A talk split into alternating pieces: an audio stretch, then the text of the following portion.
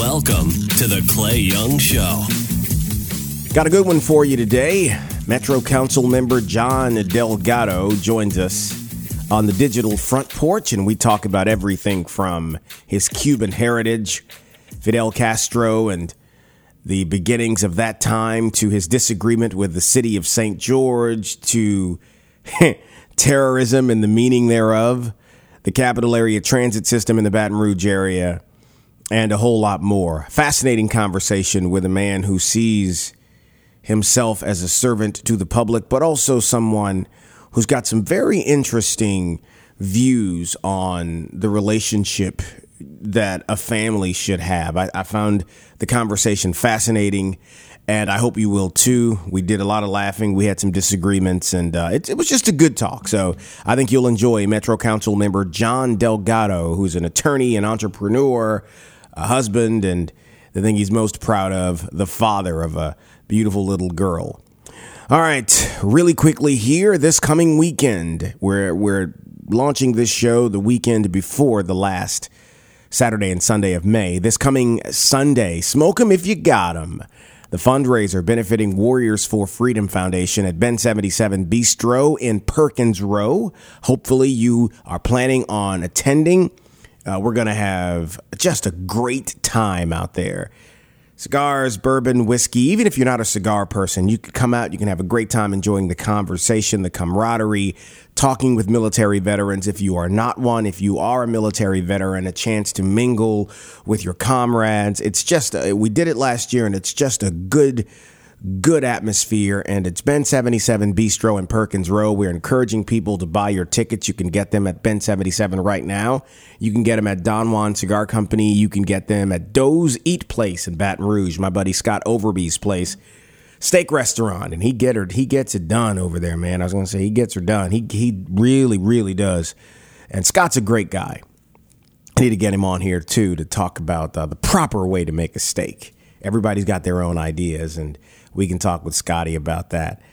Let's see, uh, Pest Stop, do it yourself pest control on O'Neal Lane. John Conroy and his crew over there are selling tickets for us, and 100% of the proceeds, all of the money, goes to Warriors for Freedom Foundation, the Louisiana chapter benefiting our military heroes.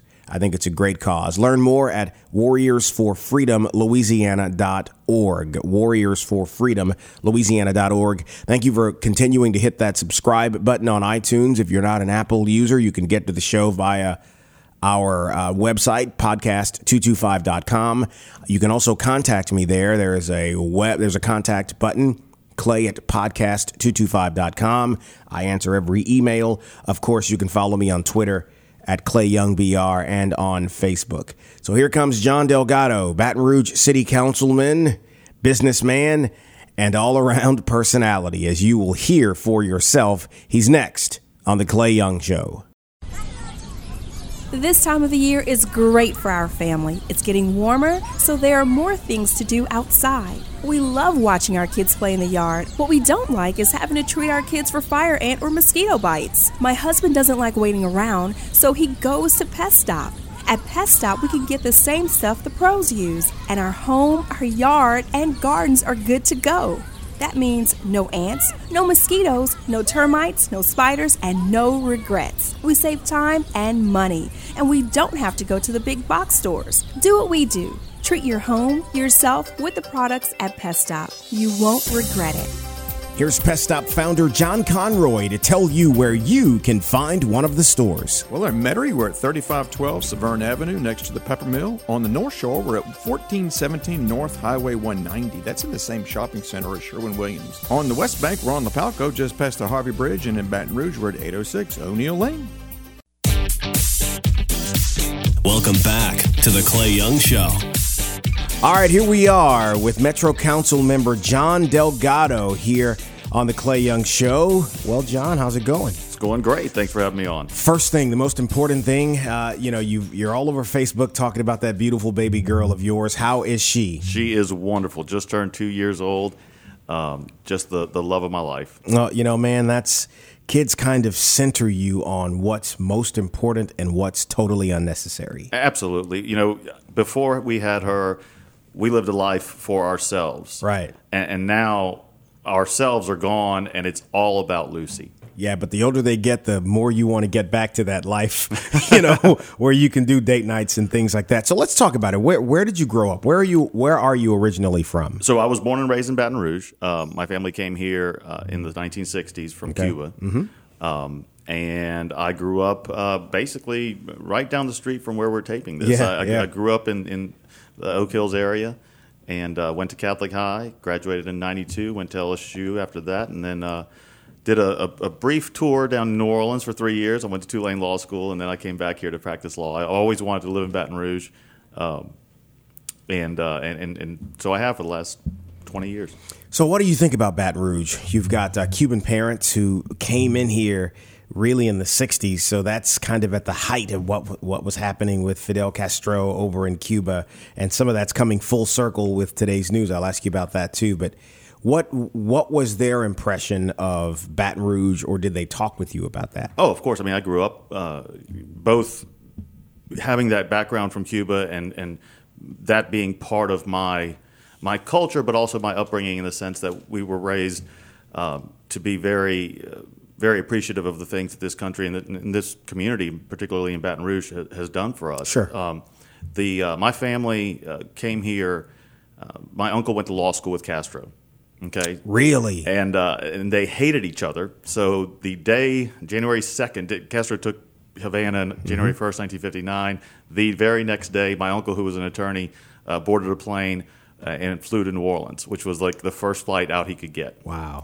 And uh, so they ended up, the family ended up coming to Baton Rouge. They got jobs. Uh, at, some of them got a job at LSU. My uncle ended up, that particular uncle ended up teaching Yeah. Spanish at LSU. He couldn't Sure. practice law in, in, Right. in the United States, but he ended up teaching Spanish at LSU.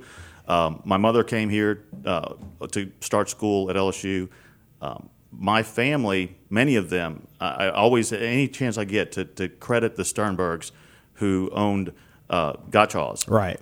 What they did for my family is just there's no way that I could ever show them my full gratitude. Yeah. But what they did for my family, they gave them all jobs. Yes. Everyone in my family, in one Yes. way or another, has worked at a Goudchaux's, um, and the, the Goudchaux's on Main Street. And there's a huge, well, I don't, I don't want to say huge, but there's a relatively substantial Cuban population in the area, Yeah, and I think that part of it was especially in New Orleans too. in Yeah. New Orleans too. Well, Yeah. you know, keep in mind, a lot of people always assume that, that, that Cuba had this connection with Miami, but historically, Miami, well, Miami didn't exist. Miami Right. only came into being in the in the early 20th century. Mm-hmm. So the history was always the connection between New Orleans and and Havana in terms of travel. Um, with the large ports being there and everything. Yeah. Right, and actually, I mean, my oh, I don't know, great great whatever's uh, all went to Tulane, studied pharmacy at Tulane. They own pharmacies in Cuba, um, and so they um, they they had a very close connection with New Orleans already and with Louisiana. Um, and there is a, a sizable community here um, that that has kind of grown up. The church, uh, the Catholic Church here, Sure. was very instrumental in that as well. Quickly uh, about Castro, you know there was there was so much fanfare about him early on because he was a master communicator. He was fiery, and people believed he was going to be an agent of change. Sure. Well, he ultimately was an agent of Yeah. change, just from bad to worse. Right, indeed. so what about that? What stories did you hear about that? Because he was such a a, a magnetic personality historically, and then he just turned out to be a smooth butcher. Sure. I mean, what Castro said to the Cuban people uh, before he, he took power was, "Soy tan verde como las palmas," which is I'm as green as the palms. The the opposite of being red and, and being socialist or communist, right? right. So so he portrayed himself as as as a Cuban, not a not a socialist, not a Marxist, not associated with with the, the Soviet regime.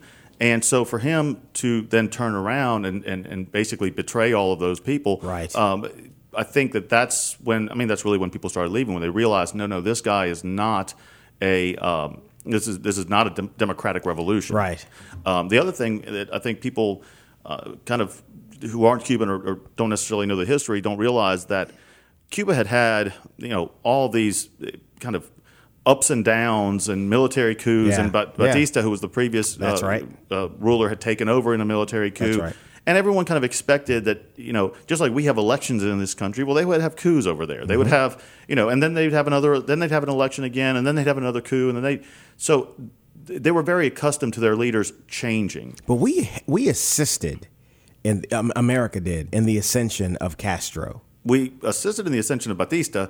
Um, in Castro, we didn't we didn't kill him when we had a chance, Yes. but they didn't. The United States didn't necessarily support Castro or oppose Castro. They just kind of took a hands-off approach. That's right. Well, uh, maybe that's a better word. We didn't assist. We allowed it to happen. You know, Absolutely. it's kind of like the Saddam Hussein thing, where uh, that was a little different because he was an ally at one time, but we let it, it as bad as it was, we let it get worse, and then by the time it got out of hand, look at look at the havoc that's been kind of brought on us by not nipping that in the bud earlier I mean, on. it, really should be a, a, lifelong lesson for our That's for our country. That's and, right. and when we say we don't want to engage in foreign policy Yeah. making, and we don't want to go out there and, and interfere in other people's uh, regimes and affairs, that's really we do ourselves a disservice as a country. Well, if you, you know, you know the saying, if you don't learn from history, you're doomed to repeat it. So, coming here to America, you know, Catholic upbringing here in the quintessential Southern town with great food. I always say Baton Rouge has some of the best of New Orleans without some of the worst of New Orleans. Absolutely. You know, it's got some of the food and the camaraderie, but the population has not. Well, we could say that before, maybe not now, but the population didn't bring some of the big city trouble that we've seen before. Coming up here, going to LSU, getting your law degree, what was what was the engine that drove your passion?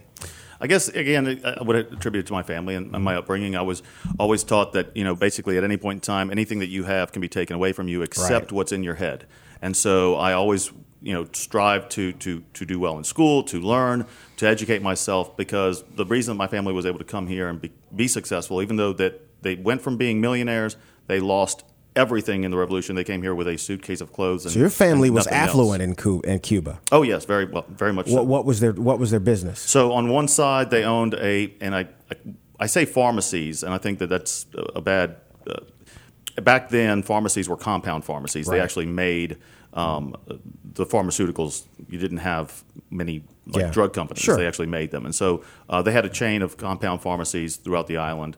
Um, and they uh, that was on one side of the family, and the other side that was I think equally wealthy uh, had farmland, sugarcane, cattle.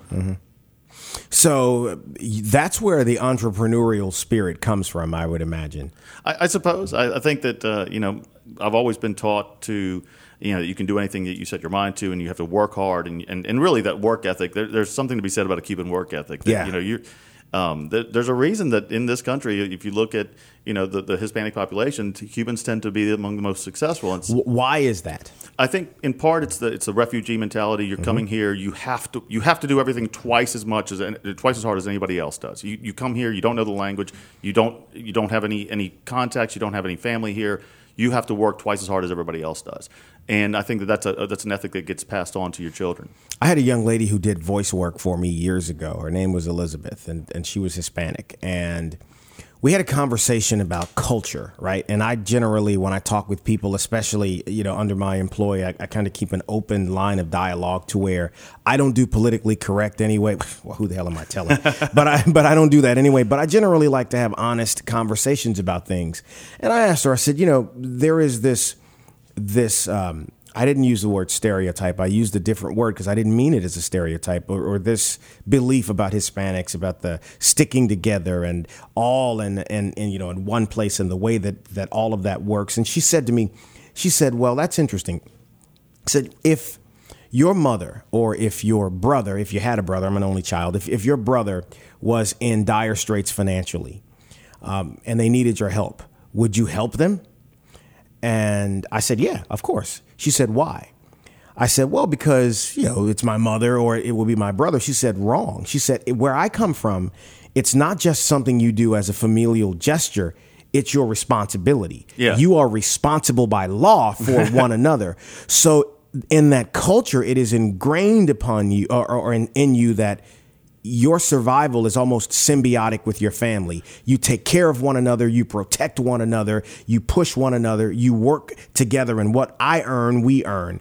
And I thought that was fascinating. What do you think about that? Absolutely. I mean, if you just to, to put it in perspective for you, when when my family uh, growing up, we lived. My aunt, two aunts and uncles lived one street over from us. Okay. Uh, so that's two houses, and then my grandparents lived down the street from me, and then my mother and I lived in the house. So so we had four family households within a neighborhood of maybe hundred total houses right there off of Siegen and Perkins. That's, Yeah. that's where I grew up. Right. And so um, the idea of sticking together absolutely is part of I don't know. If, I guess I suppose all Hispanic cultures, but um, but particularly Cuban cultures. And I think Sure. again, it's it's you're coming here, you don't have anybody but each other, and it's funny to think that in in the United States, when you know we were talking about Lucy, and I, you know, I was shudder to think that when she's 18, but like many American kids, when you're 18, you're ready to move out of the house, you're ready Sure. to do your own thing. That's unheard of in Hispanic culture. That that's just it's crazy. Explain. You wouldn't move out of the house until you were married.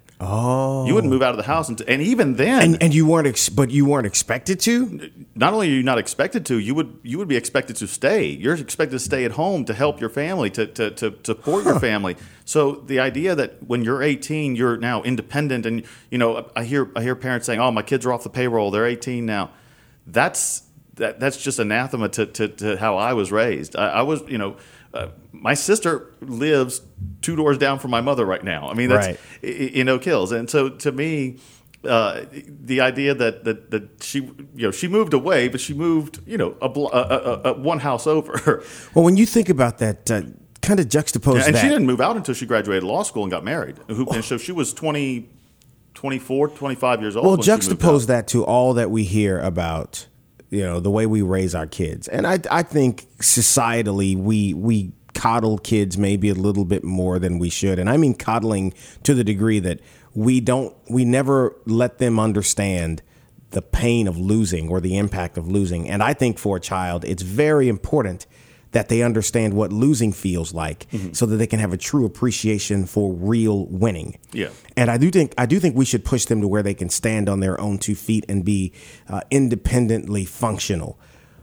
But what you're saying is, if I understand you, is that in, with family, we hang on or, or we stick together until you are ready to go and repeat this on your own in your own house. And, and moreover, you, you stick together beyond that. It- Okay. you, you never leave your family. Sure. You know, family's the most important thing. I you know, I, I can quote The Godfather for you, but the, you know, but the, That would be okay but if the- you but the- did. but the point is that you know, to, to say that you know, your the idea of leaving your family because you want to get away from them Right. is is so counter to the culture that I grew up in. Then why do you think that culture exists? Because it does. It does, and I think that it, I think it happened in the United States sometime in the 1950s and 60s, Mm-hmm. where the you saw the breakdown of the nuclear, you, you saw the breakdown of the family, and it became these these kind of nuclear units, and then it, it went on from there to where you know the the parents. I think it comes quite honestly from a bit of selfishness in the Sure. parents that they you know we talked about this earlier that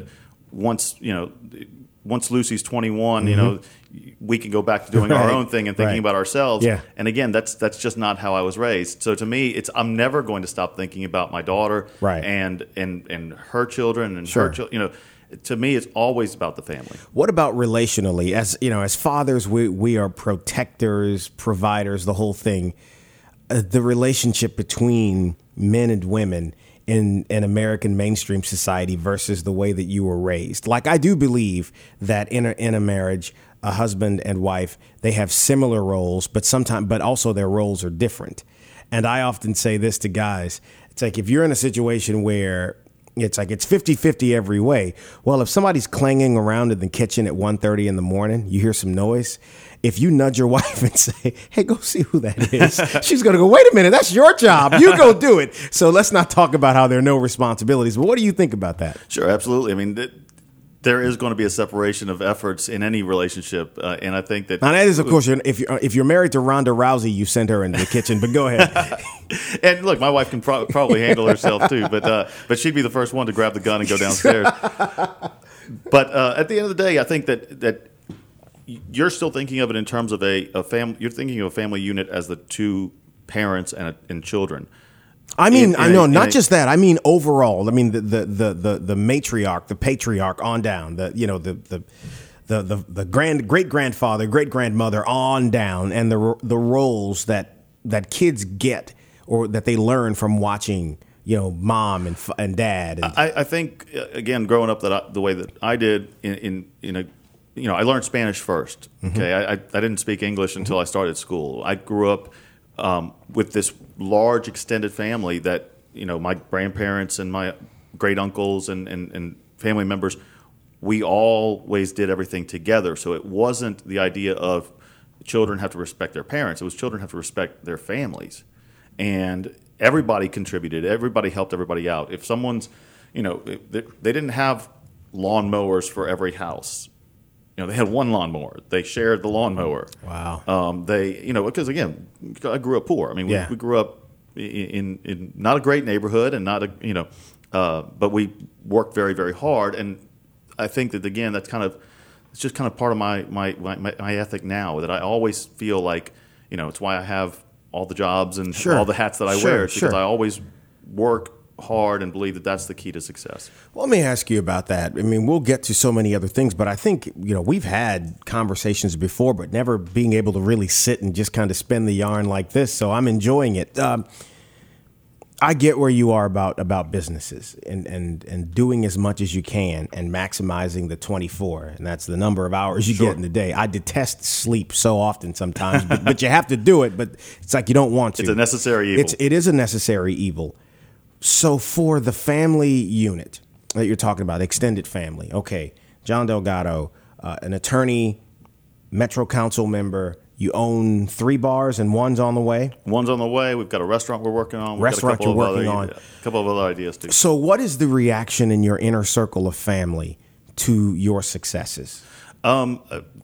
always very positive. And again, I think we, we share in those successes in, Sure. in a lot of ways. Um, you know, whenever we have, uh, t- it's a silly example, but if we have a, a, a band playing at Huey's, I may not even post it on my Facebook, but my mother will see it and she'll post it on hers, or my sister will see it and she'll post it on hers. And it's again, it's just trying to help each other out. My sister's an attorney also, so between the two of us, we refer cases to each other. We we always help each other out. It's it's just part of the way we are. When you look at other cultures, specifically black people in America, and, Okay. and the way the families go, and uh, in, in black communities, there is so much crime. And this cycle goes on where uh, some young boys, thugs, I can call them thugs, look it up in the dictionary. It's not a racial, it's not a racist racial slur. It's a word. If it is, it's about Indian people, not so if if if you look up uh, if you look into these communities and you see okay a young man shoots someone and the police arrest him Hillar's office wants to prosecute him but the neighbors in the community didn't see anything it could mm-hmm. be in broad daylight it, when everyone's outside when the police go to question the neighbors nobody saw anything Sure. because of this quote unquote no snitching thing and so now the DA's case is not really as strong as he would like it to be. And maybe this kid gets a short ride instead of a long one he deserves. He's back on the street. The other side of it is some person in the neighborhood decides to speak up. It gets back to this little fool that this happened. And they find their front door kicked in or one of their relatives assaulted or something like that. That stuff goes on. I know it's uncomfortable for people to talk Sure. about, but it's the truth. It happens when you look at that, are are similar circumstances happening within what you would consider your quote unquote community? Uh, and tell me about that. And then what is your reaction to this stuff that happens like this in our town? I, I can't say that it happens uh, within the Cuban community because it's not that because it just geographically we don't have the size. It's not it's not that big a community, and we're much more spread out throughout the city. So it's not like you have a Cuban enclave. But not just Baton Rouge, but just as you understand it in the Cuban community as a whole. Well, yeah, I think that it happens in every in every class in every community, and the reason is, quite frankly, I think crime is always going to happen more um, ethnically, racially, geographically.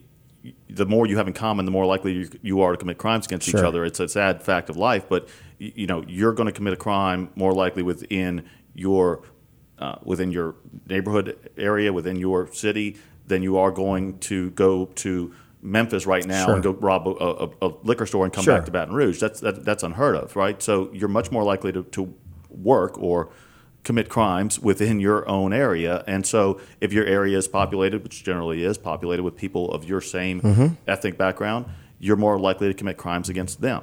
Um, so you'll always see that. You always see that. You see that in the Cuban community. You see it in Miami. You see it in, in, in the black communities here in Baton Rouge or Yeah. New Orleans, Yeah. you'll you'll always see that. And the shame of it is the majority of the kids in these communities are not committing crime. Right. I know people say, well, how can you say that? It's the No, truth. it's absolutely I mean. I've, I've spent a lot of, of hours, a lot of years of my adult life volunteering in less fortunate communities, and I've seen the good in some of the kids. I've seen the faces of the grandparents who are raising their grandkids and great grandkids. Most of those kids are not looking to get into trouble. Unfortunately, their way out of that is so slim that they don't know any better. And I really think we ought to give these kids opportunities Absolutely. to get out of these areas, not through entitlement, but through opportunities. Because these kids are smart and they're ambitious. We just need to point them in the right direction. I agree with you. And, and the word opportunity was what I was thinking as you were speaking. That, that that's what's lacking, I think, so much in, in, in certain areas and certain communities that they just don't have the opportunity to to really step up and step out of those communities and, and, and better themselves. Um, I think that that's it's incumbent on us as as citizens and on us as, as talking now about elected officials Sure. to to provide those opportunities because I think that's where where we are really doing ourselves and our entire city a disservice. The, we're never going to stop crime if if we don't provide opportunities. yeah. Well, you know, the, you you arrest the most people where people have the least. And it's not just Baton Rouge, it's around our country. Yeah. But I just think that we we really should give these kids an opportunity to do for themselves. I think that the, the easiest way to keep someone from looking for a handout is to have their have their lives pointed in a direction to where they're doing for themselves. I think we need to look when we talk about crime. We need to look at it in terms of crime is like a disease. Yeah. And by arresting people, you are attacking the symptoms Sure. of a disease, but you're not attacking the cause. I would agree with that. And so if you it's fine and obviously necessary. You're Oh, gonna, absolutely. You need to arrest people. No no, question doubt. about it. But you're never going to actually Right. reduce your crime Right. rate unless you improve the situation that the criminals are coming out of, and that's to be done by improving the education That's system. good. That's and where by I was providing going. and by providing job opportunities. So that's where I was going. So there's so much to, to get to, and, and we, we, we will do it in our conversation, but let's start there. You've been outspoken about the city of St. George and what's happening with that and what could happen. All of that started with a debate over the school system in East Baton Rouge Parish. Um, it was a discussion over a, for those of you listening in other places, we have parishes here, not counties. So in East Baton Rouge Parish or county, depending on, you know, how you would look at it, the southeastern part of our parish uh, is what is considered unincorporated. So it's, it's kind of a different way Baton Rouge is, you, you think of it. We have a parish council that governs the entire parish. That's also kind of doubles as our Baton Rouge City Council. Yes. And there is the city of Baton Rouge in East Baton Rouge Parish. And then outside of the city limits, we call that the unincorporated part of the parish. Now, I'm sure that I have confused the hell out of you. And if I have, I guess I just did my job. So I'm sure you can post a map. we, can- we, we will post a map or something, but the unincorporated area, the part that's not a part of the city, people there in the the southeastern part of the parish said we want to create our own school district. They went through the process, consulted with another part of the parish that had done that before, and they went to the legislature, and they were told, you know, if you guys want to do this, if you're serious, you'll become a city. Come back to us when you do that. So then the movement starts to do that, to become a city. And it has brought about intense debate on both sides of the lines. I mean, racially, economically, just politically, so many things. And you have been very outspoken. So let me ask you straight up what and I want and I want to, don't want to interrupt you when you answer. Why are you against it? Okay. Great question. So let's start with the premise of the question. Okay. The premise of the question was that the southeast part of the parish wanted to create a school system. That's not accurate. Okay. The idea to create a school system was really in a narrow triangle that exists between interstates 10 and 12 mm-hmm.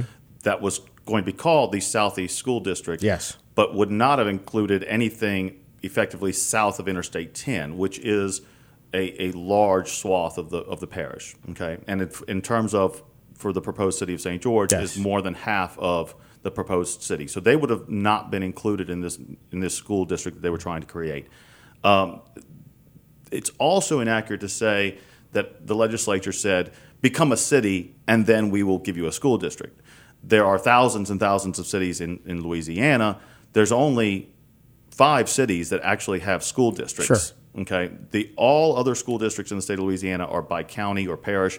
Um, we only have the 64 parish school districts plus five cities that have school districts. We have 69 school districts in the state of Louisiana. So it's it's not fair to say that if you become a city, you get a school district. I just want to make sure that people understand. But that that, but that's what but that's what the the proponents of the move were saying that they were they, they were asked by members of the legislature Mm-hmm. to incorporate that they wouldn't support this that you know go to the uh, create your own city do what Central did Sure, and and again, I think that uh, I think that you're I think that you're maybe taking what their hope is that if they create a city, they'll have a stronger case to create a school district. But it's not fair to say that anyone in the legislature actually said said, that they had to do go it. out and do this, and you have to do it this way.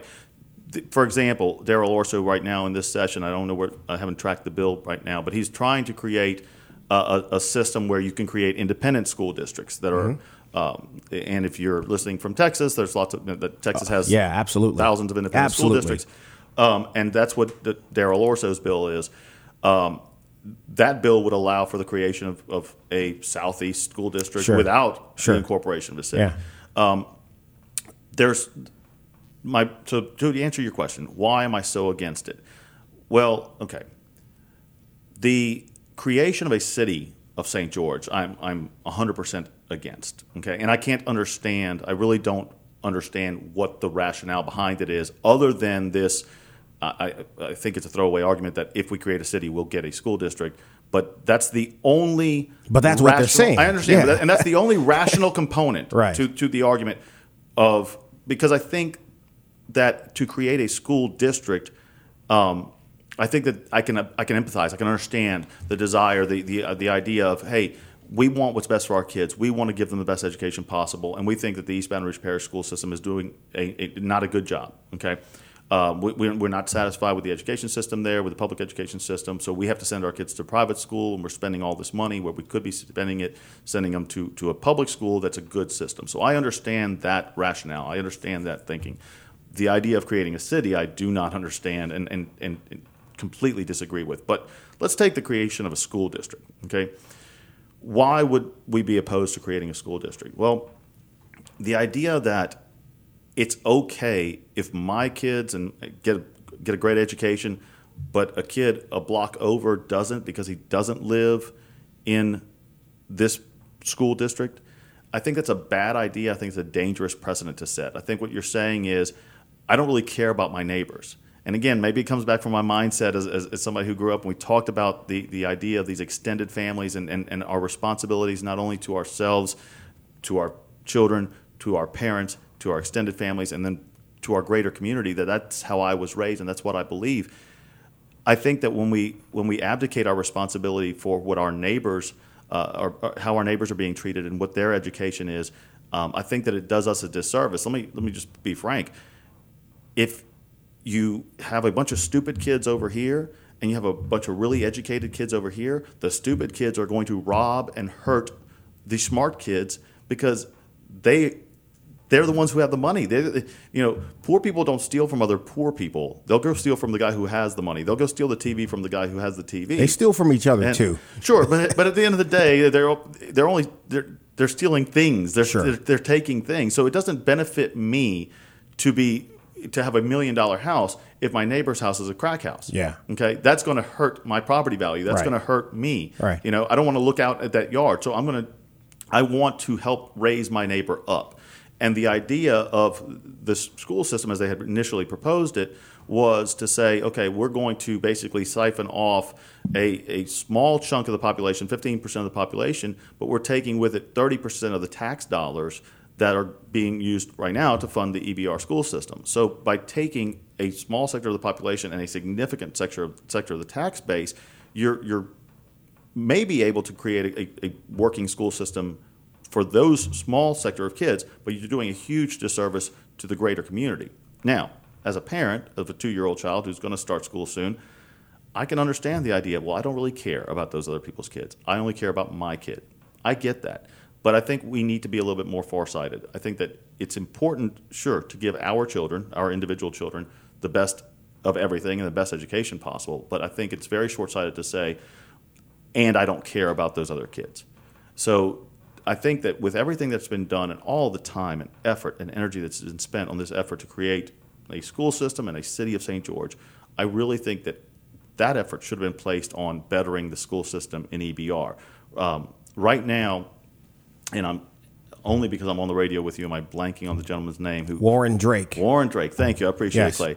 Warren Drake's been selected to be the EBR uh, uh, school president. Yeah, superintendent. Superintendent. Yeah. And formerly of Zachary. he was the founder of the Zachary school system, founding superintendent for Yes. the Zachary school system. And Yes. I think we can all agree that Zachary school system is, is a good, one of the Stellar. best in the state. Um, and to have him coming now to EBR, um, and, and I will tell you, I've, because I've spoken to the man, he does not support the idea of creating a separate school system for, for the you know for the residents in the southeast part of the parish. He believes that he can fix the existing school system and give a quality education to all the kids in the parish, um, and he understands that the creating a separate school system would do a disservice to the parish as a whole. Okay, so uh, so many things there. Uh, first up, the because I, I didn't I mentioned it and I didn't give you a chance to kind of elaborate, but I'll just mention the swath of school district between the the I ten and the I 12 was the initial part of the plan. Correct. And the redraft it included all of the incorporated area that that would include Gardere, but brings about quite Gardere uh, Lane is an area kind of a lower income part of Baton Rouge for those of you who don't know. But there would have to be the construction of schools. But let's go back to some of what you talked about. I think perspective on why you feel the way you do. Uh, some of that is granted by what you said about your upbringing, just listening to it and then making that connection. But you said fix the school system and not caring about your neighbors. You and I know mm-hmm. that we have three Baton Rouges. We've got North Baton Rouge, okay? And depending on perspective, North Baton Rouge could, and because North Baton Rouge never means Zachary and Central. Right. It only means Scotlandville and those areas. Right, even though right? Zachary and Central are, Are- are north in- of yeah, what we're talking about, right. North Baton Rouge. And then there is the, and I'm going to put them together. Uh, actually, actually, I, I'm just going to say there are four Baton Rouge. There's downtown Baton Rouge, Okay. right? The downtown area is is um, Davis Rhorer is almost the mayor of downtown Baton Rouge, all right, and and that's mostly a business district anyway, Right. not highly residential. And then there is the middle of the city, Mm-hmm. right? And of course, in their southeast Baton Rouge. Depending on where you are in the city, the personality is different. Now, that's not unique to us. There, you know, there's the same is true in L.A., Miami, New York. Sure. you know. So when you say improve the school system, let me ask: if you're in southeast Baton Rouge and the school system isn't working for you, and you've got a kid, not the politicians, not the wonks, and you are just a parent working every day, and you see the violence, you see what's happening in the school, why should you wait? Sure. Well, you're going to have to wait one way or another, and I think that's the that's the honest answer. Okay.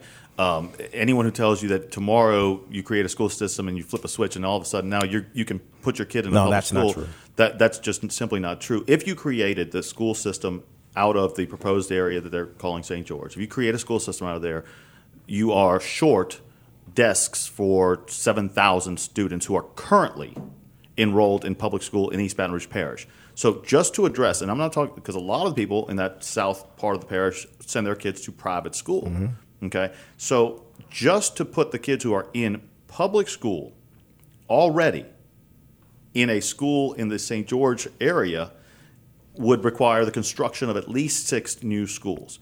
And I can tell you, just because I'm, I've been watching the Lee High School construction, we all watch the Baton Rouge High School construction. It's going to take years before you physically have the room to put them in schools. Now, a significant question is because it's going to take years, what do you do in the interim? Because once you create that school district, and it's a taxing district, okay, mm-hmm. a school district is a taxing district. Once your property taxes are going to pay towards the new school district, you're no longer eligible to attend school in the old school district. That's right. So for two, three, four years, your kids are going to sit in T buildings. Your kids, eh, Yeah. if you're lucky, Yeah. okay, or tents, or, or in hallways, or I don't know where you're going to put them. Quite frankly, I, I think that there's a logistical, a significant logistical issue. I, I think that's a fair point because you're going to have to you're going to have to have a place to quote unquote house the kids. There's something similar happening in Pointe Parish where they closed the big school out Mm-hmm. There that was taken over by I think Advance Baton Rouge. Now the building sits unoccupied. They moved into a smaller facility there, and it looks like they're going to have to move the school that they moved into into that that uh, building, Pointe P Central, that's sitting really unoccupied right now. So you know, this whole thing comes about the economics of it. Let's stay with the school system part of this. Sure. Uh, I think that's kind of a, a the noise has drowned out. I think what could be honest yet aggressive disagreement with some of the things that have gone back and forth. People in Southeast Baton Rouge have been called racists by people in the school system. All, Southeast Baton Rouge is not 100% white. sure, of course. Okay. Um, what about that? People saying that you're a racist, that, that you don't care about poor black kids if you want to do this. Well, I mean, I think that when you result when you resort to that type of generalization, I think it's a bad bad idea for any argument. Um, It's it, uh, no, uh, you called them ta- you called them terrorists, John. You, you said the Taliban. You, you, you made a comparison. You Sure. didn't call them the Taliban. Sure. I think you made a comparison to the. Ta- was that a, was that a heat of the moment thing that you did? Absolutely. So, do you regret saying that? Look, I'm a passionate person, and so sometimes I say passionate things. And But you don't mean you don't think that they're terrorists. I don't think that they're terrorists. I think that norm. And again, let's be real specific about who I'm talking about Sure. here, okay? Because I'm not talking about at all in any way, shape, or form, categorically, not talking about people generally who are living in the southeast part of the parish. That I'm may not be what you meant, but that's how Well, it that's, that's sounded how, when you that's how said it sounded, sure, and, and that's fine. Uh, But I will tell you who I was talking about. Okay. Okay. I was talking about Norman Browning. I was talking about Dustin Yates. I was talking about Josh Hoffpauir, who are the, the incorporators of this city of St. George. And what they have done is they have scared the hell out of the people in the southeast part of the parish and Sure. said basically everything's going to hell in a handcart and everybody's leaving the parish, even though that's not the case. Population's been stable for the last 10 years, um, or growing and or stable for the last 10 years. The they've scared the hell out of people in order to get their way. And so that's why I call them terrorists. But you don't mean terrorists. No, I don't mean that they're Terror- wrapping bombs terror- terrorizing. But see, that's such that's such a, a an explosive word right now. It is a word in the dictionary, terrorizing people. You know, but I mean. It's been so hijacked. Pardon the pun, please. uh, but it's been so Excellent. hijacked by by people who have turned it into a function of war, terrorism. So when you say that the Taliban murders people, Sure. they chop heads off. Yeah. You don't mean I don't mean that they're out there So chopping to people's the heads off. So to the people who are who are the citizens who are pissed off at you for saying that, it said, "Is he calling me?" Because you got some you you got some angry people at you, Oh, sure, and I understand that. and but but you didn't mean to compare them to Al Qaeda or something like that. Of course not. Again, I think that you know I do say things in the heat of passion. I it does not make me a very good politician. It does make me who I am, though, and I, I, I do fight for things that I believe in. And when I when I'm fighting, I'm I'm going to fight. So so we got that out of the way that you know you did you don't think of them as terrorists, even though I think Rainey was in here a little bit and he a little bit ago. He's still pissed off at you. I'm looking forward to getting you the two of y'all I- together. I would love to. I- so so the you're against the school district, and I tell you, I know Warren Drake as well. Have sat with the man on a number of occasions, and I know that he's got a plan. He is focused on doing the work to fix this school system. And quite frankly, speaking for just me, I personally believe in the man. I think that he could do the job. Yeah. I just don't think that people are going to wait. Well, and, and I, I I get you. I mean, I think either way, they're going to there's going to be a long wait. I mean, but waiting, waiting for it's like waiting for something that you know is going to be different versus something that you hope will be different is a, is a different reality. Now, there's still going to be poverty in in St. George if it happens. There's still going to be poor kids in St. George if it happens because Gardere isn't going anywhere. Parts of O'Neal Lane, it's not going anywhere. But I mean, I don't know that parents who are struggling, not the ones who could just stroke the check for private school and not think about it. Right. Those who've got two and three jobs, you know, to to educate their kids, man, I don't think you're going to get them to wait. And, and I and you may be right. I think at the end of the day, I guess time will tell. But uh, I, from talking to Warren Drake, he expressed to me that he has a hundred day plan, And in the first hundred days of his administration, you're going to see some significant changes in the EBR school system. Super and I, smart and I, guy. And I believe him. I mean, I, I believe him. I think that his success in Zachary, I think, gives him a, an incredible gravitas that, that no one else could bring to that position. I think that he, if, if you can trust anyone in the school system, you should be able to trust him. Um, now, let me just go back to I don't want Sure, to, I don't sure. want to leave something on the table. The the idea that I'm against the school system. I understand the concept. I don't think it's the right way of going.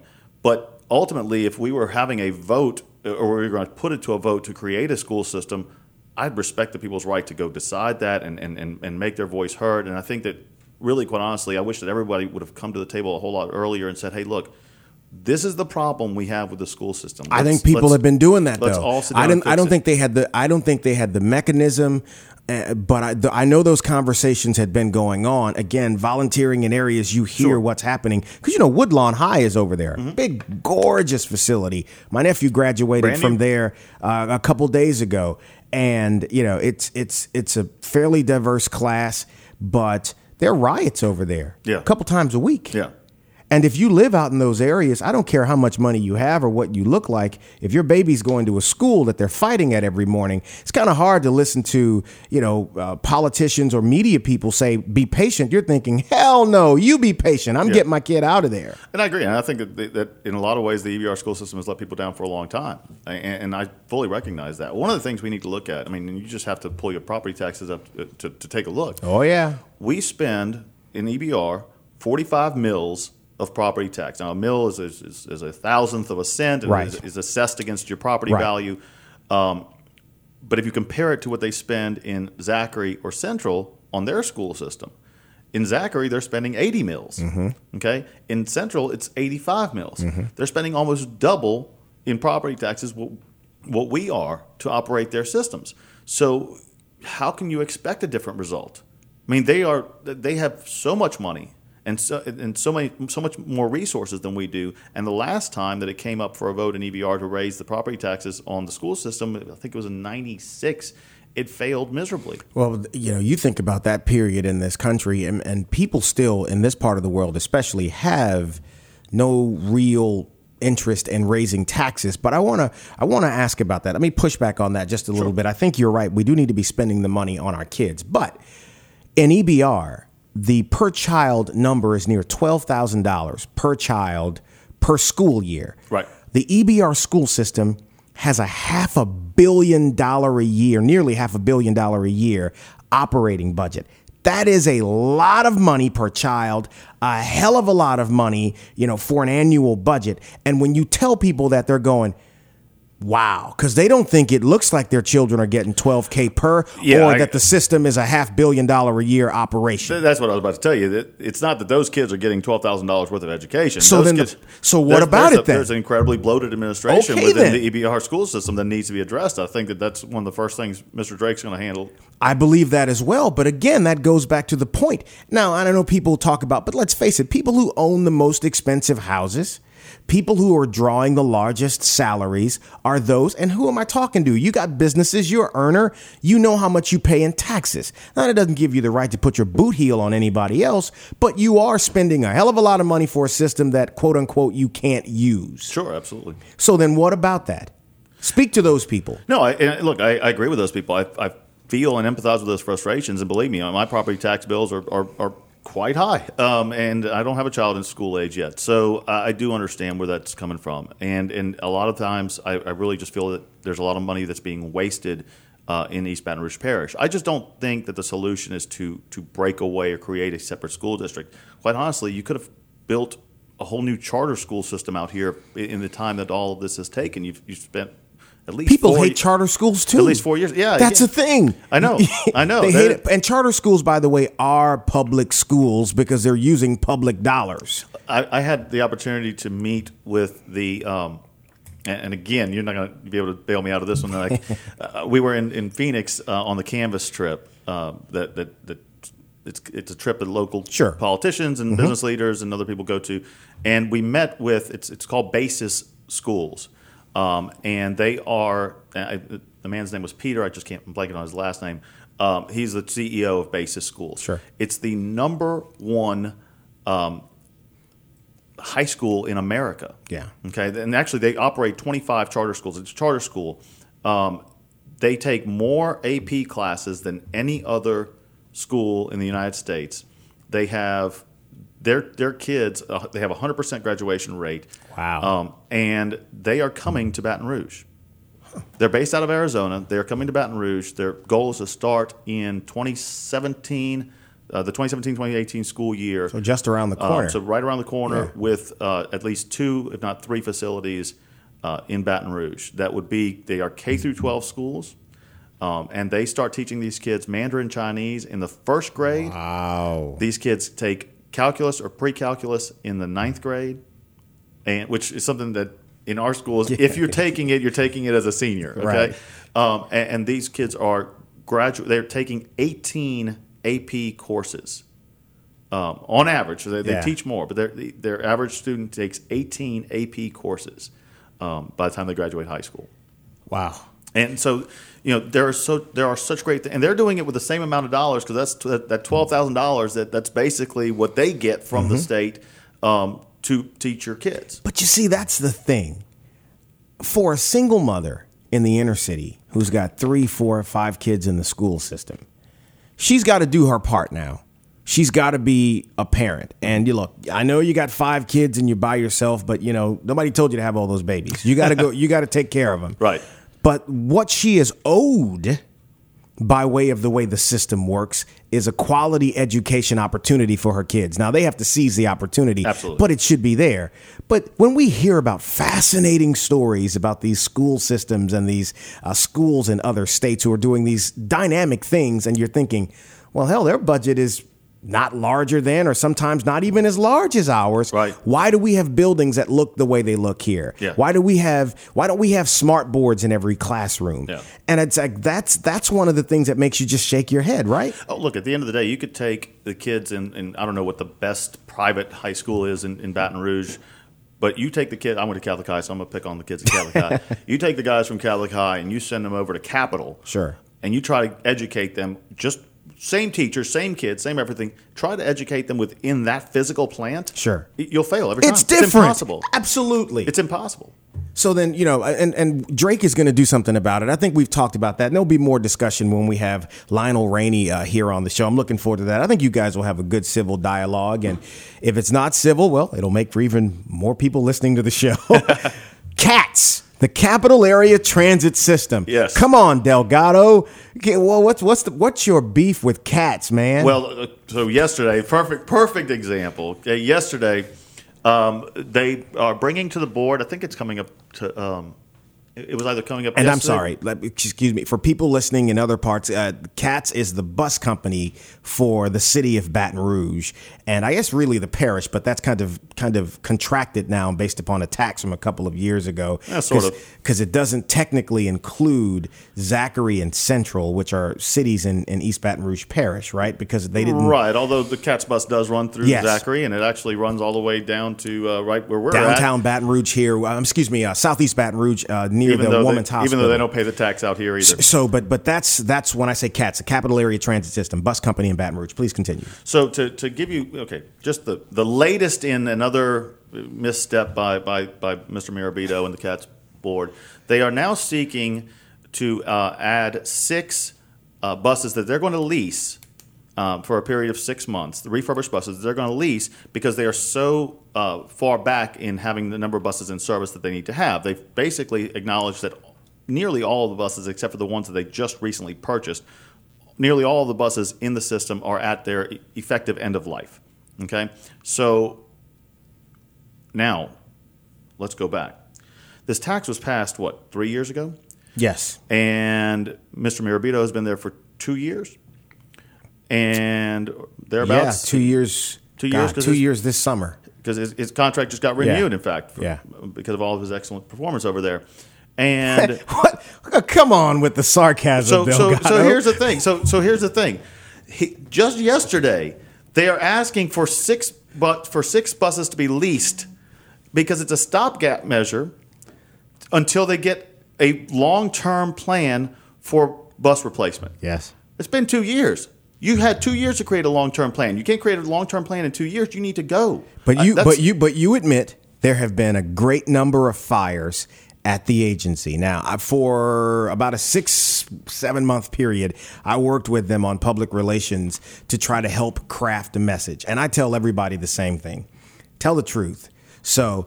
If you tell the truth, you never have to remember what you said. Exactly. And so it's like, but you have to you have to use strategy with public relations, but you don't want to lie because if you get caught, that fire will burn the forest down. It's just the way it works. Right. And so, and I took some heat from people. It's like, what the hell am I getting targeted from? You know, for? But a mutual friend of, of, of ours, another council member, and I had an argument at the downtown at a place. Like, what the hell are you doing, man? Do you know how many? Anyway, I won't get to make it make it about me, but. I know that there were a lot of fires that he had to put out. When he got into the place, he called in the district attorney for East Baton Rouge Parish. He called in the legislative auditor. He had them come in to go through the books to see what was broken so he could fix it. That took a while. That's a hell of a thing for a CEO to do days after you take a job. The bus fleet over there.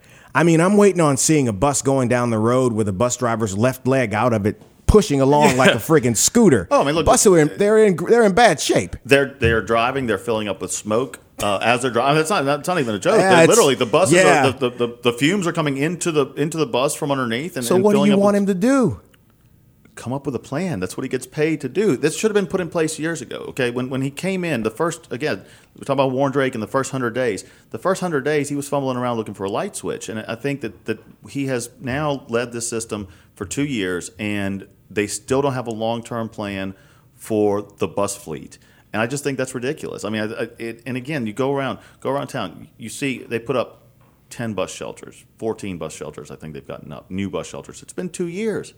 All these things were in the initial report card that, that they came out with when they when they said this is the plan. This is before him. This though. is before him. Yeah. This is the plan. This is what the bus system's going to do. So pass this huge tax that they passed, and we will do all of these things. And people who supported the tax, people who didn't support the tax, at the end of the day, they look back and they say, "This is what we were told we would have by now, and it is nowhere near done." So if he says I want to I want to buy 15 new buses for whatever they cost, I would imagine several million dollars. What do you think? uh, You know, I don't know. I'm I'm, I'm spitballing. I don't know what the cost of a bus is. Let's say it's several hundred thousand dollars. I mean, the buses got to be you know more than a century, more than a hundred thousand dollars. I would imagine a yeah, piece. Yeah, I think a So- bus is probably like in the two fifty. So, so if he comes to the public and, and says, we're going to do this, and it's going to be several million dollars, several could be five or six or whatever, what do you think the reaction here is going to be? And they're going to put them in service, I think Yeah. the reaction will be very positive. Well, I- when I he did that leasing the- before, he brought in, I think, 10 brand new buses, and he Right. had those blue buses that are just They're kind of atrocious. horrible looking, yeah. And, and, you know, there is some, some pushback from that. So your gripe is we're going to see a plan to address the bus situation where the plan you're you're saying the plan should have existed some time ago. It- Sure. I mean, they're still talking about this. This is a they're leasing buses for six months until they can put a plan together for for long term uh, for, for long term of, of the fleet. And I just don't get that. I, I don't see how it's taken now two years. You know, it's going to take another half a year to to come up with a plan. You know, this they should have. But here's why: no one in the CATS administration has any experience with the transit system except for what they've learned while working at CATS. No experts. Well, that's there. not true. There are people there. There's people there who have uh, currently now who've worked with other transit companies with with the, the contract that's Oh, brought oh, in. Okay, uh, so only with the contracted COO that was brought in. That's that. That's the one who was brought in to have some experience. But he wasn't. This, this is not a person. I mean, I guess it is a person, but it's a company that was hired to provide a board member to Cats to Sure. give them some experience. Because otherwise, they didn't have any experience. And I'm not saying that that's a bad thing eh, per se, but I would think that someone there would know how to run a bus system and not learn it on on the job. So what outside of this plan? y- y- straight up, you don't think Bob Mirabito is doing a good job? I do not think that he is. I think that we still do not have an effective or efficient bus system. I was driving down yesterday. I was driving down Broussard, actually down Myrtle, uh, in the Garden District, and I see the Garden District trolley running through. Guess how many people were on it? Zero, zero, not a one. But you know how that goes here, And- John, with people who don't want to ride the bus. They don't need to ride the bus because you know they own cars. I understand that, but you could for the for the amount of money that you spend on the bus system in EBR, you could give everybody Uber vouchers. and Uber is a very look. I'm very proud of Uber. Councilman Heck and I brought Uber to Baton Rouge. That was Ryan our, that was Heck. that was our ordinance. We we brought them to Baton Rouge. We called them up. I still owe you, heck. we called them up and said, "Hey, we want you guys to come to Baton Rouge. What would it take to get y'all to come to Baton Rouge?" And they Yeah. thought we were they thought we were joking. Sure. They they were like, "We've never been approached by a public official and said, "Come to our city." But we brought them here. And it's true. I mean, they, they thought we, they- they're like, you're the unicorn. We've been looking for you all our lives. We had no idea that you actually existed. We thought you were a fiction of our imagination. That we actually brought them to Baton Rouge, and by bringing them to Baton Rouge, we've had first of all, you, you'll be able to see the numbers. I think coming up that the DUI rate has dropped, and everybody's. I mean, everybody who has used it, I use it all the time. It's a great improvement over our, our previous transit system. You could give every man, woman, and child that uses the bus right now a you know thousand dollar voucher for Uber. So you would get rid No, of you cats. you would do more than that. You would get rid of cats.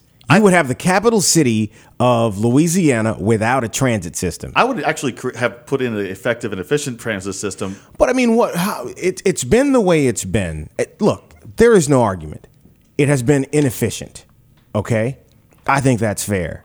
Mirabito's been there for two years. First thirty, first six months of him being there, he was putting out a lot of fires. I mean, you had people stealing, you had all kinds of things going on, and you know about that. Sure. So they have avoided scandal for the most part. Scandal in terms of theft or or something like that. Hell, he sat right there and did a podcast about a month and a half ago. He probably regretted doing it, but the comment he made, I think, I don't, I don't think Bob Mirabito's a racist. Okay.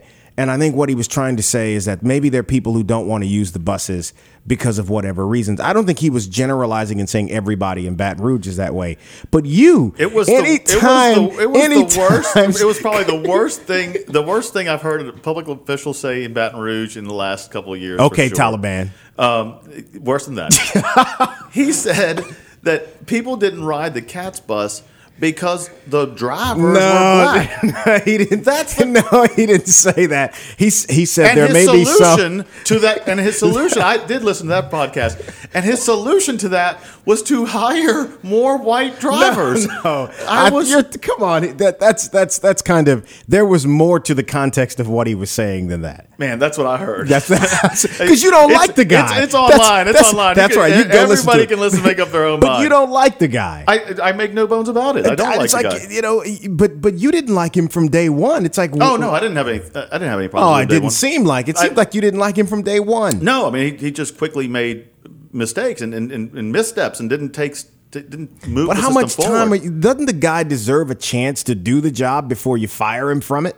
Didn't you just tell me how people are? You know, not, Well, that's two years, not thirty years. It's been two years. But that's my point. It's two years in comparison to thirty years.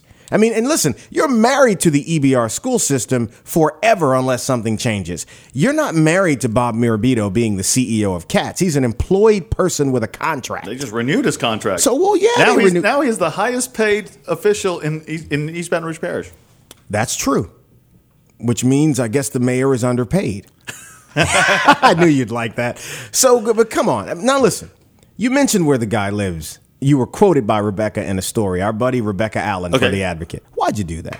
Putting out where the guy lives in this era of nutbags. And I mean, she wrote it, she printed it, but don't you think that's where his family is? Oh, I mean, that, look, I, I, I, I know you're not I trying to said- seek the siege No, on his of- family, Of but course yeah. not. Of course not. No, I, and I, I may have said University Club versus Country Club, but um, and I assume he. I don't. I don't even know that that's where he lives. I know he lives in a country club. No, we will neither confirm nor deny Um, so, that. but but no, my idea was that this is someone who doesn't live on a on a cat's bus route. He can't get. To, he doesn't But take the cat's bus. does He that doesn't- make? I go by each of my businesses. Yeah. Every day. But he's going to Cats every day. But he's not. Yeah, but he's going to the Cats Administration Building. You think he goes to the bus terminal every day? But he was at the bus terminal for a year and a half, right like a hundred yards from it in that building. Well, again, The guy puts on a Santa suit for Christmas, and I don't know why he does that, but he puts on a Santa suit and goes out there at the terminal every year and hands out stuff. Well, God bless him. There's nothing wrong with that. Would you do that? Would I do that? Yeah. Get me a suit. I'll go out there with them. I believe you would.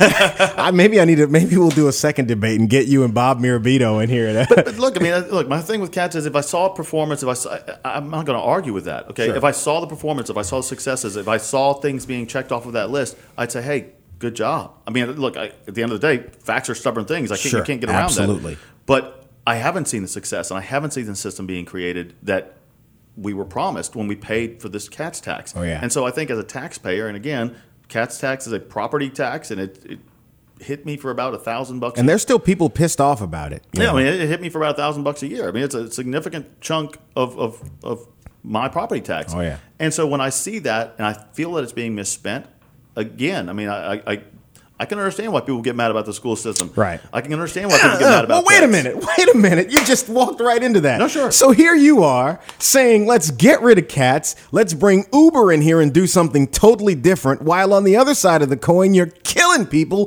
who have the same line of thought about the school system. No, not at all. In fact, I mean, when we were talking about the school system, we said the same thing. I said I can um, understand why they're frustrated, and I can understand and appreciate the idea of bringing in charter schools to, to remedy the situation. I think that the BASIS school coming into Baton Rouge is going to give us some more education options. Are you running for mayor? It's something I'm giving careful consideration to. You know, we talked Don't about. give me the gentle answer now. well, let me tell you. Let me tell you the, the answer is that I'm I'm giving it very careful consideration. I'm, I'm it's not something you walk into lightly. Sure. Um, I have responsibilities to my family, which being mayor or certainly running for mayor will take me away from them a lot. Um, I have responsibilities to my clients. I'm an attorney, so I'd have to give up my law practice to be mayor. Um, and that's a big, st- I mean, look, I've, I've been an attorney for the last 15, 16 years, so it's kind of the only thing I, I know how to do well. Mm-hmm. Right. And, and to give that up, um, it's not something you just do on the flip of a coin. And again, you know, I, I would have to distance myself. I wouldn't be able to run my businesses or have any involvement with my businesses, and um, it's a lot to give up. But at the same time, you know, I feel a, a great debt to this community, to this city, like we were talking about earlier, and so much that they did for for my family, um, and, and and so much love I have for Baton Rouge that. Um, if I'm given the opportunity, I, I- certainly would. Um, How do you make up with all the pissed off Republicans that you called uh, t- terrorists? Well, again, I- you know, uh, I think that there's people that are going to look at me and say, you know, he's against St. George, uh, so so we're not going to have anything to do with him ever. And that, that's You think you fine. can win them back? I don't know. I don't know. I mean, I think that if they sit down and talk with me, um, if I get to if they get to listen to what I have to say, see my vision for Baton Rouge, um, you know, whether I, whether I run for mayor or just run for reelection, um, I think that um, those people who see my vision for Baton Rouge would would support me, even if they didn't like my stance on St. George. And look, my, my stance on St. George is again, it's part of, of, of who I am. I think that we're better off together than, than separated. I think that you know this is an unnecessary divorce. Okay, this is a divorce over leaving the toilet seat up, not because you know you you Leaving the toilet seat up? it, it, look again. There are things that can be done to fix the problems Yes. that we have. Okay. Not it doesn't. It's not a irre- irreconcilable difference. That's that makes more sense. You are the king of the horrible metaphor. I just God. All right. Well, final question here. What? Do, how do you want to be perceived? And, and, you know everything we talked about with, included, but just overall, you, you know, you're a businessman here, you're a citizen here, husband, father, elected official. How do you want to be perceived by the people who know you, who you are, and see you on the streets? I think the people that see me um, on the streets and they, they may have a, a preconceived notion on me based on what they see on TV or hear on the radio. Sure. And I, I think that's fair. I mean, I, you know, that, that's the day and age that we live in. Sure. Um, but I think at the end of the day, I care. Um, I, how, how do I want to be perceived? I want to be perceived as someone who cares. I care about my family. I care about my city and my community, and I want to make it better. You know, when we talked about our, you know, my daughter and our daughters earlier, and how we do our, we do, it changes our perspective. You know, having Lucy um, and, and and having her in my life has has basically made me do everything for her, and not only you know, as a father, but as a as a political figure, uh, as an elected official, when I do things, I do it for her and, and really for everybody's Lucy. Sure. You know, for everybody's kids, and I understand that so much better now, having my own child. And so, um, that that's how I want to be perceived. I want to be perceived as, as the guy who cares. Did you have fun sitting here doing this? I did. This is great. I, look, I, I could do this. I could do this a thousand times. Well, we, we'll have you back. I enjoyed the conversation as well. You're a fiery guy.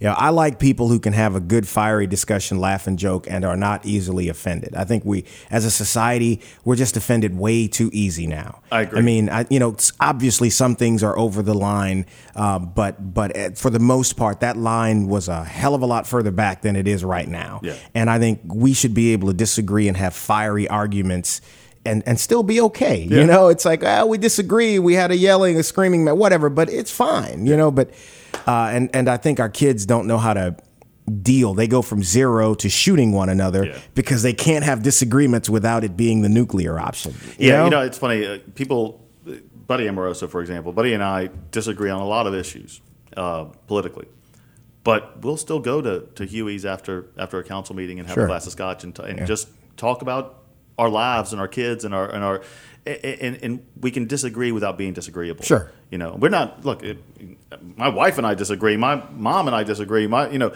you disagree with people every day. That's, Sure. That doesn't mean that you hate them. It doesn't mean that you think less of them. You have differences of opinion, and so that's you know I think that's important for us to all realize. I think as a, as a, as a society that just because you disagree with someone doesn't mean you hate them. Doesn't Right. mean you you, you want to see them i- you know I agree. suffer or anything Oh, like that. sure. I agree. I agree. Metro Council member John Delgado, the first of a few, uh, you know, appearances he'll have here. Next time he'll be with Lionel Rainey. Come on, I Lionel. Can't wait for that. You hear it, Lionel? He's laying down I'm the gauntlet, for you. brother. All right, back in just a moment. If we could show you the newly redesigned 2016 Acura ILX, we'd open on a tight shot of our signature jewel eye LED headlights piercing through the darkness as a stormy fog rolls in. Next, we cut inside the cabin, panning over the dashboard to the available dual panel control system, both of the high tech screens glowing, awaiting command. Then we move across the sleek lines of the ILX's redesigned exterior. Light falls against its aggressive curves as its 2.4 liter engine revs with anticipation. Finally, we'd slowly zoom in on the ILX badge and then poof, it's gone. Its 8 speed dual clutch transmission in full effect before charging out of view. But because we can't show you any of this, you'll just have to see the lightning quick ILX for yourself. Come into your local Acura dealer for a test drive. The new 2016 Acura ILX. Catch it if you can. Visit Acura of Baton Rouge, 13550 Airline Highway, or get information online at AcuraBR.com. Welcome back to the Clay Young Show. Well, there you have it. A pretty good conversation with a Metro Councilman who is a good sport. Uh, we agree on that, not being so easily offended. I love mixing it up with people, and we had a good time talking. And as you can tell, the debate between he and Lionel Rainey is going to be one for the ages. I look forward to that. Two passionate guys, two opinionated guys, two showmen, getting them in here, letting them have the conversation. It is going to be something else. Strap it on in. And I'm going to try to do that in June. That's right. We're going to try to do that next month. Get them in here at one time, debate the issue of the city of St. George, and you can be the judge. If you notice in the conversation a lot, I didn't bring him in here to fight with him on every detail. I think the man has a right to his opinions. Whether you agree with them or disagree with them is your right. And we got a chance to hear about where he was coming from. And it's interesting, though, when you think about his family perspective and how that motivates his opinion on what's happening with the city. It's just, I, you know, I did not know that about him before we did the interview. And hopefully you got a chance to make up your own mind about it. Now you've heard from Lionel Rainey. Now you've heard from Councilman Delgado. Let's get them in here together and see what happens. Hopefully everything but uh, them tearing up my building here. And even if they do, I got to get video of it, you know? All right. Have a great one, y'all. Thank you for listening to The Clay Young Show on podcast225.com and on iTunes. Enjoy the rest of your day. If you're just getting your day started, listening to us driving into work, have a great one. If you're wrapping up your day after a long one or a bad one or even a good one, whatever, you can do it again tomorrow. We'll see you next week on podcast225.com. Thanks for listening. Join us next week for another edition of The Clay Young Show.